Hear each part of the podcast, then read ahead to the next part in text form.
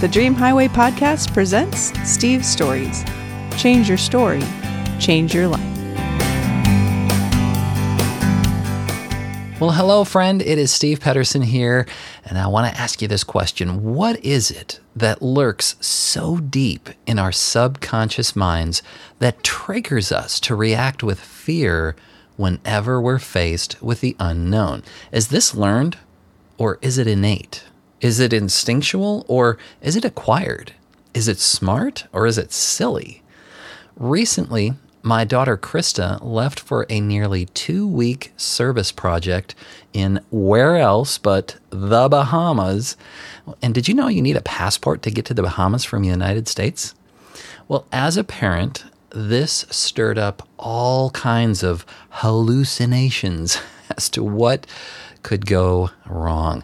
Well, fortunately, I have gotten much better at identifying the difference between what I'm imagining and what is real.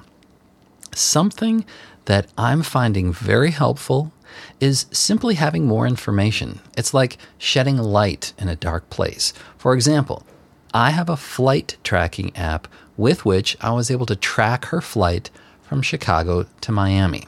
Somehow that was so reassuring just knowing where she was.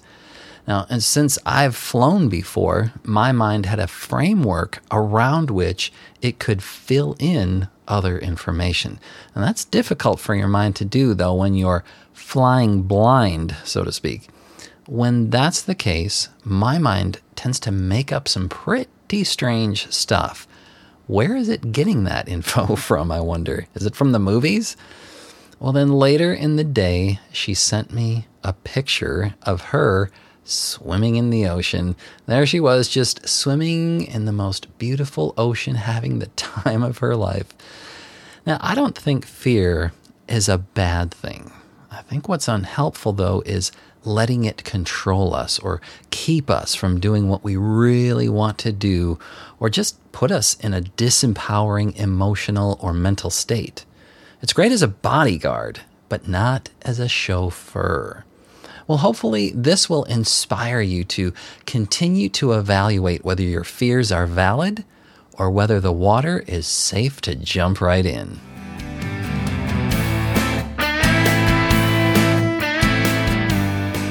Thanks for listening to Steve's Stories. Listen every Friday to change your story and change your life.